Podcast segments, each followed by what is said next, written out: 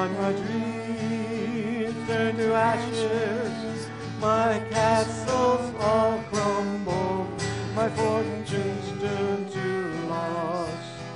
So I wrapped it all in the rags of my life and laid it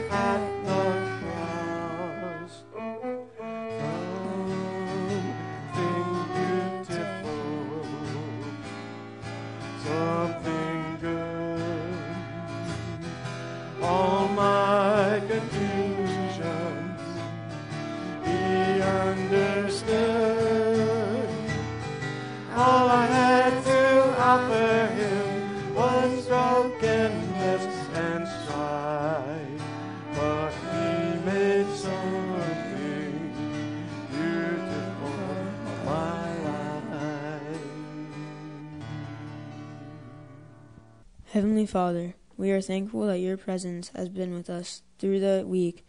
We thank you for blessing us. We are thankful for the gift of the Sabbath day for rest and worship. Each day, as we rise in the morning, labor throughout the day, and lie down at night, we know that you are with us. You, dis- you satisfy our souls.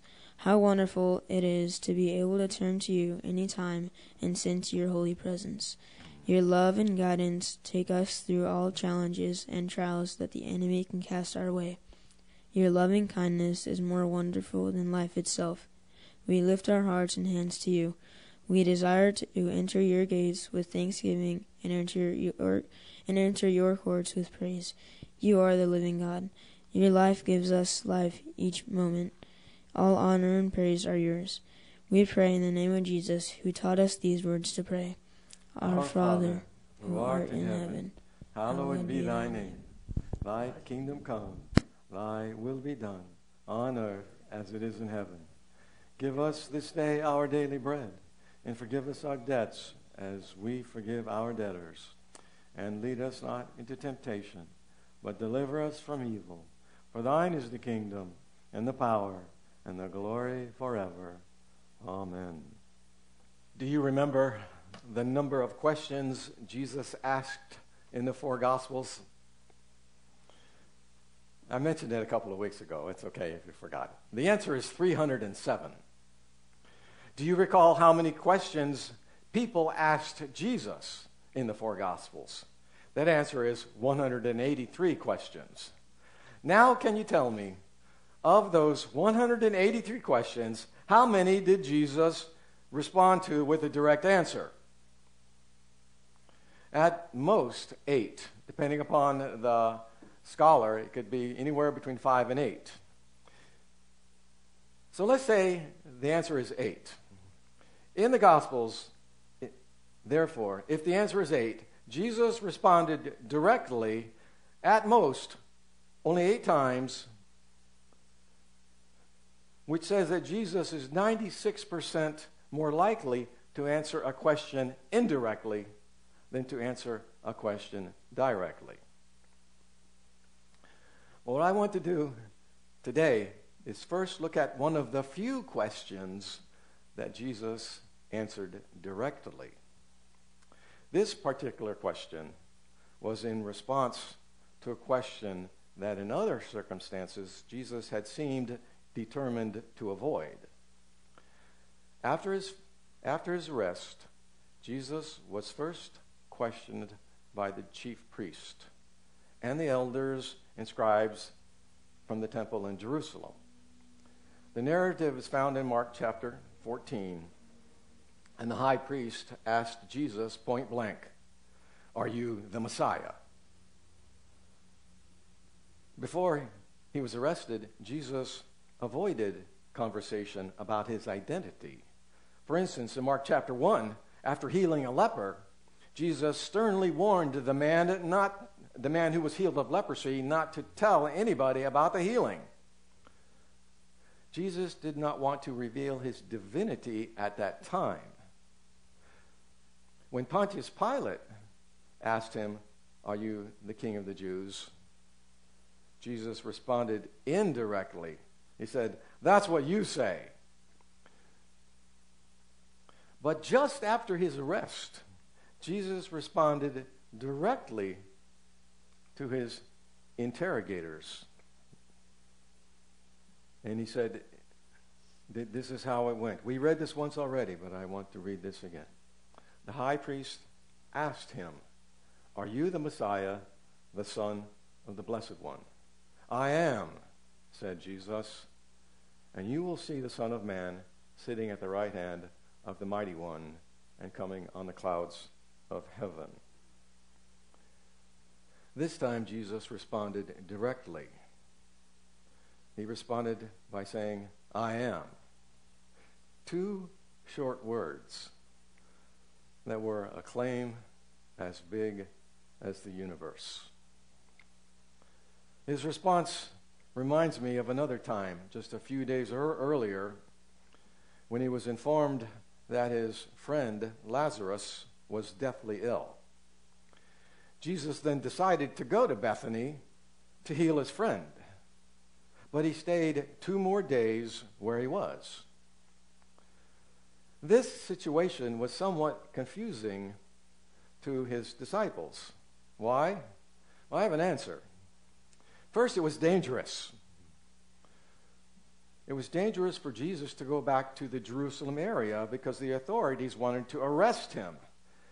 And second, if he was determined to heal Lazarus, why did he take so long to return to Bethany when he knew that Lazarus was gravely ill? Time was of the, was of the essence. He needed to return to Bethany before Lazarus died, you would think. We know the story. When Jesus arrived in Bethany, Lazarus was dead. Jesus then called Lazarus out of the grave, out of the tomb. He arose, and the whole area exploded in amazement, and many people believed. In Jerusalem, which was only a couple of miles away, was talking about it. And the Sadducees heard about it too. This is how that story goes. Therefore, many of the Jews who had come to visit Mary and had seen what Jesus did believed in him. But some of them went to the Pharisees and told them what Jesus had done. Then the chief priests and the Pharisees called a meeting of the Sanhedrin. What are we accomplishing? They asked. Here is this man performing, performing many signs if we let him go on like this, everyone will believe in him. And then the Romans will come and take away both our temple and our nation. Oh my. The Sadducees differed from the Pharisees in very two important ways. First, Sadducees did not believe in resurrection. Okay? Second, the Sadducees were the majority party in the Sanhedrin. The Sanhedrin was a local autonom- autonomous governing council that the Romans allowed the Jewish people to have.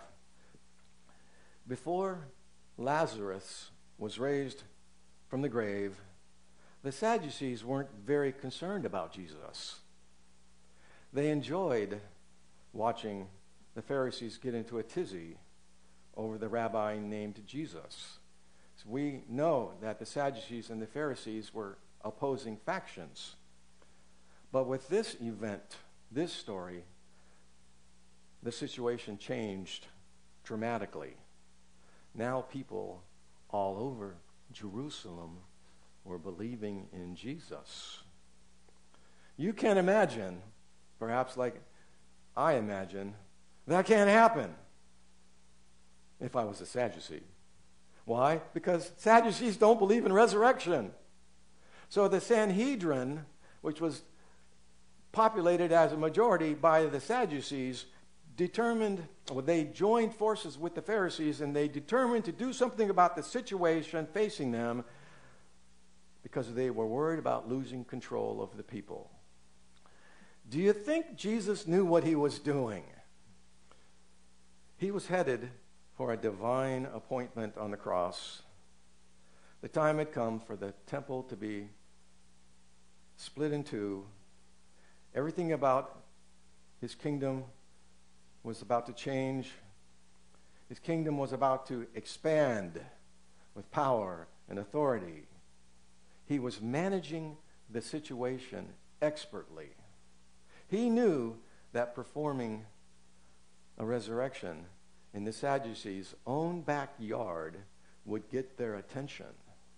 It did. The Sadducees combined forces with the Pharisees. A common goal emerged, uniting the two factions, which was to get rid of the populist rabbi who was causing all the commotion.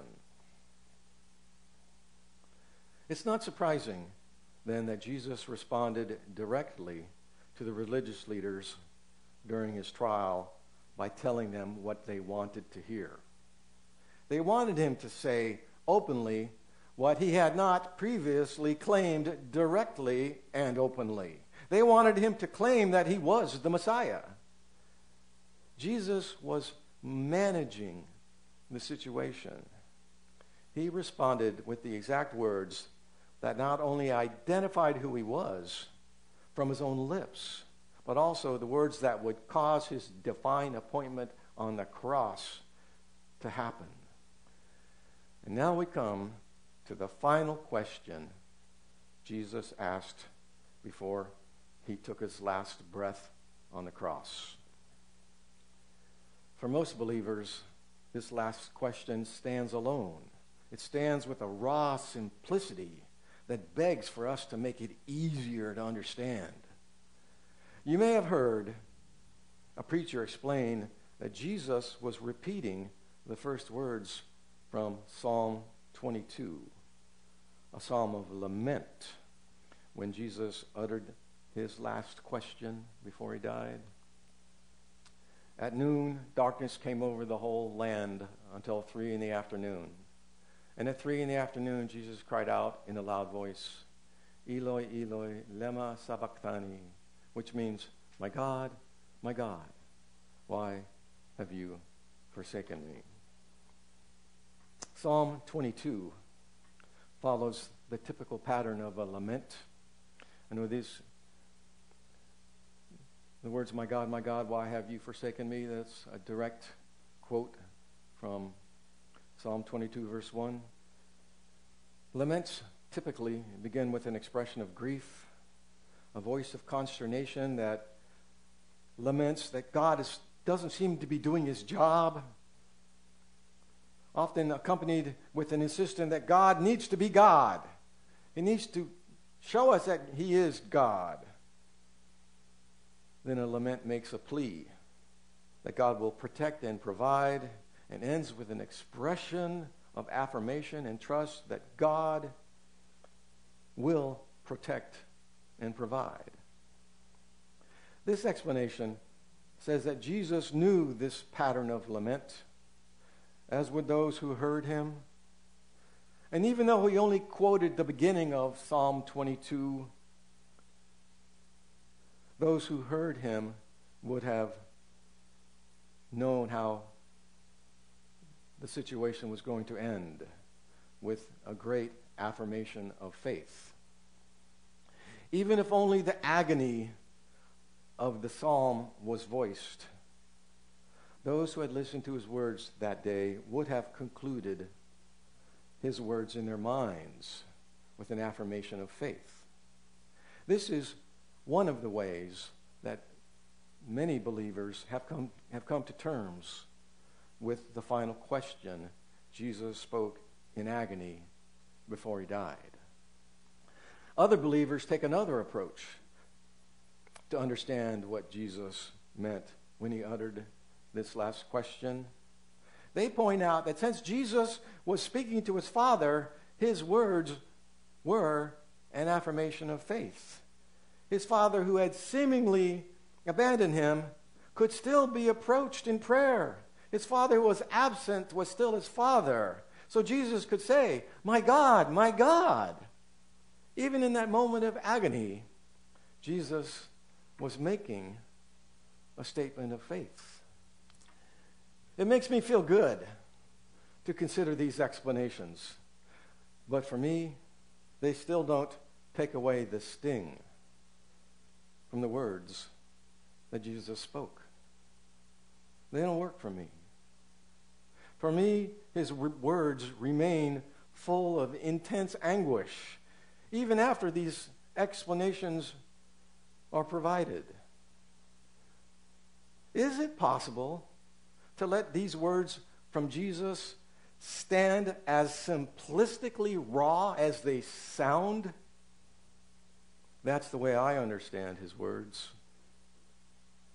I believe that Jesus truly felt forsaken. I believe that he felt an overwhelming anguish, overwhelming despair. Just consider for a moment that those words that Jesus spoke from the cross were a real sense of despair. That his words were spoken from a real sense of abandonment. An eerie darkness had fallen across the land. And likewise, Jesus felt darkness as he faced death with a sense of being forsaken by everyone who loved him. His disciples had rejected him and run in fear. And he felt abandoned, forsaken by his own heavenly Father. Have you ever heard the saying, misery loves company? We've all heard that. But let me tell you, it's only true to a point. Abject misery is far worse. Abject misery does not seek company. Abject misery knows no company. Abject misery is alone. Just as we come into this life one at a time in single file, so we die in single file. We enter eternity the way we entered life, one at a time. And if we leave feeling forsaken, death can be extreme in its loneliness as you get closer and closer to death. Oh, but you say, Pastor Michael, Jesus was different. He was the exception. And anyway, we are never truly forsaken. Isn't it true that God will be with us no matter what, even in the darkest time? Yes. But even though God is present, we can still perceive that God is absent. And that can be an agonizing thought. There are many people who have felt at one time or another that everything in life was against them, everyone was against them. They wanted to die. These are the thoughts of suicidal people without Christ. Who might be the most disillusioned about his faith when he felt the sting of being utterly abandoned? Who might it be that was unable to sense his father at all? That would be the one who had rejoiced the most in God's presence, the one who had lived as his son and walked with his father. That would be Messiah Jesus. For me, I need to let the last question that Jesus spoke before his death stand. Raw, not explained away as simply Jesus giving us a lesson in Lamentations. I see Jesus experiencing the full range of human emotion, which means that Jesus could surely experience a sense of abandonment, just as you or I, or any human being, could experience a sense of abandonment. He was human enough to experience being alone, and his loneliness was deep. He experienced bone deep despair as he hung on that cross close to death, as he uttered that final question Why have you forsaken me? For me, my personal interpretation as Jesus hung on that cross, only minutes away from his last death, is that Jesus showed his humanity. Very simple, not to be explained away. He simply spoke from his overwhelmed, heavy heart because of his humanity. Jesus had come to share the light of God with us. His last question as he died on the cross tells me that he understands me because he has experienced hopelessness just as I have. He's been where I've been, where each of us have, has been.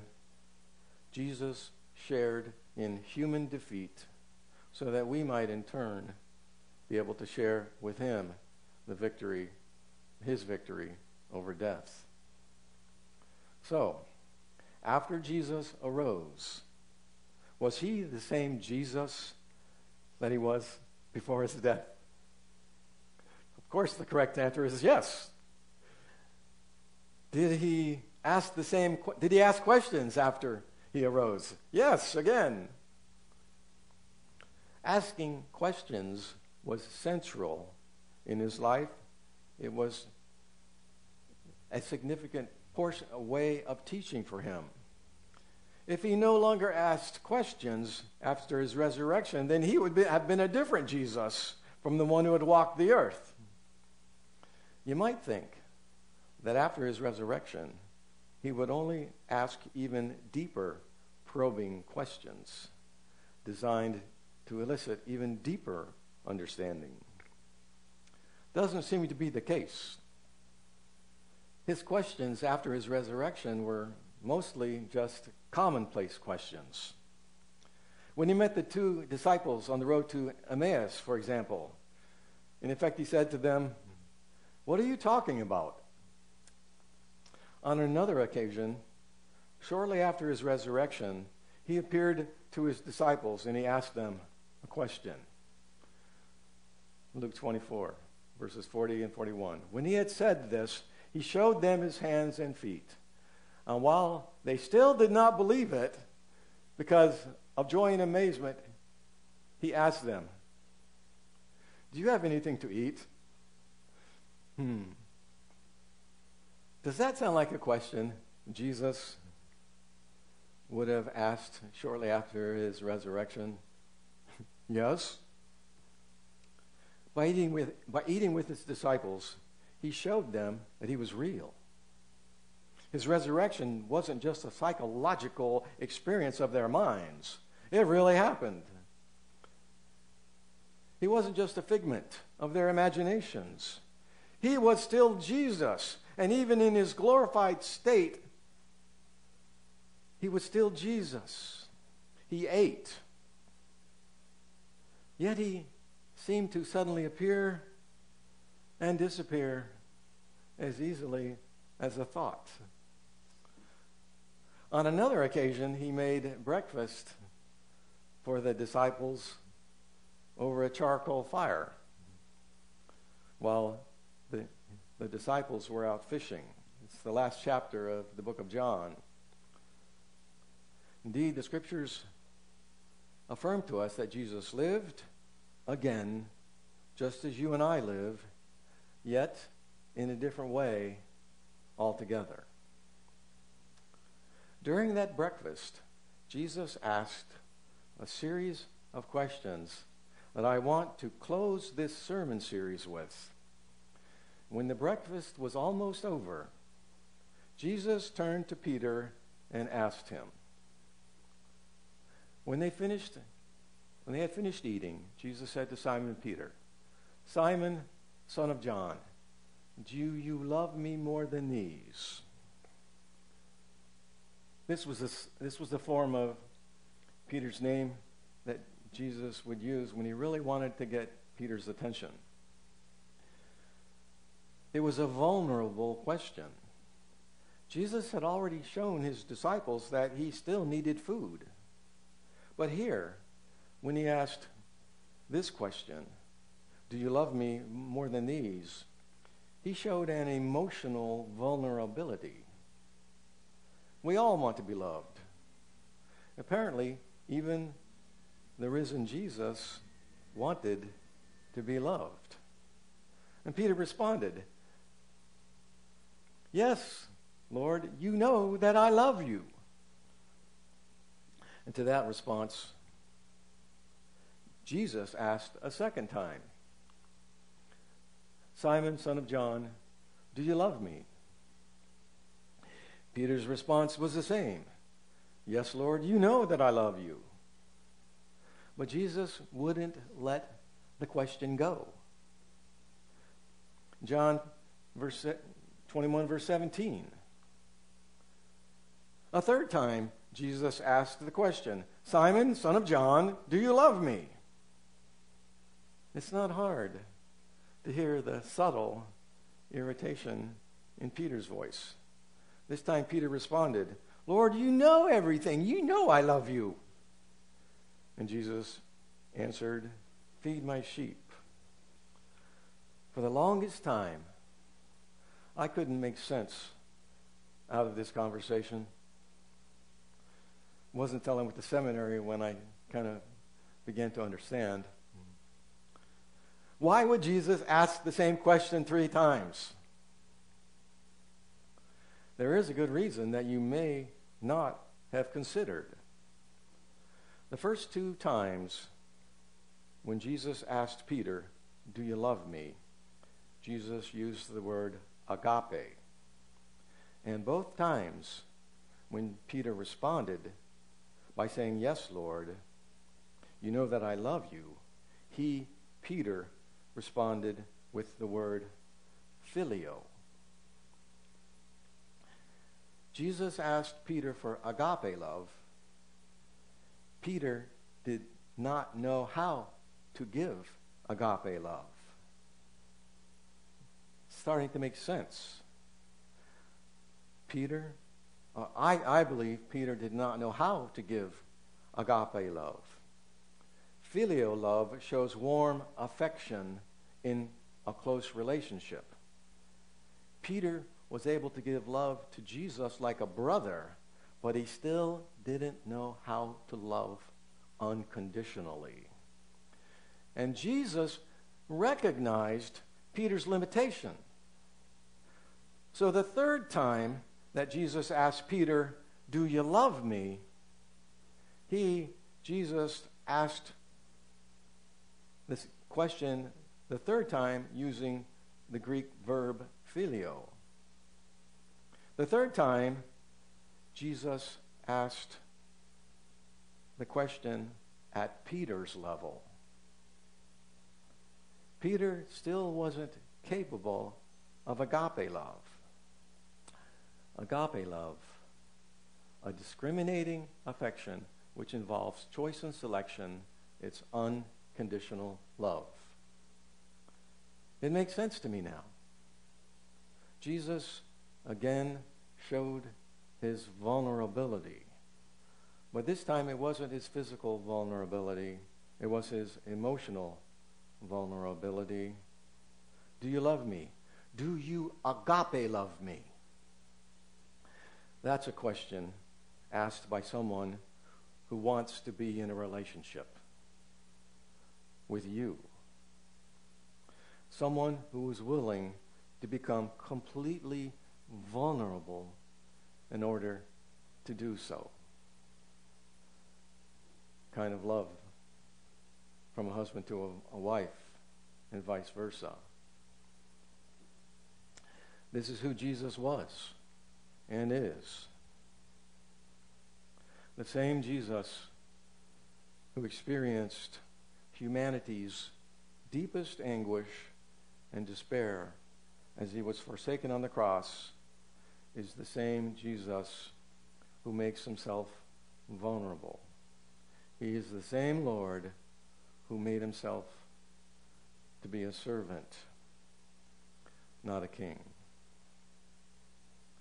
We know eventually that Peter moved on. He learned about agape love. He learned, he went beyond loving someone like a brother. We know that Peter had his mind opened, his heart opened, especially at the day of Pentecost when understanding came to all those disciples and they moved forward, learning to give unconditional agape love. We are now at the end of this message series entitled So Many Questions. Why did Jesus ask so many questions? It was his intent that his questions would guide our lives. Our joy and happiness depend upon understanding those questions and then living in a manner that answers those questions. When we follow Jesus, we learn to live the answers to the questions that Jesus asked. Amen. Hallelujah.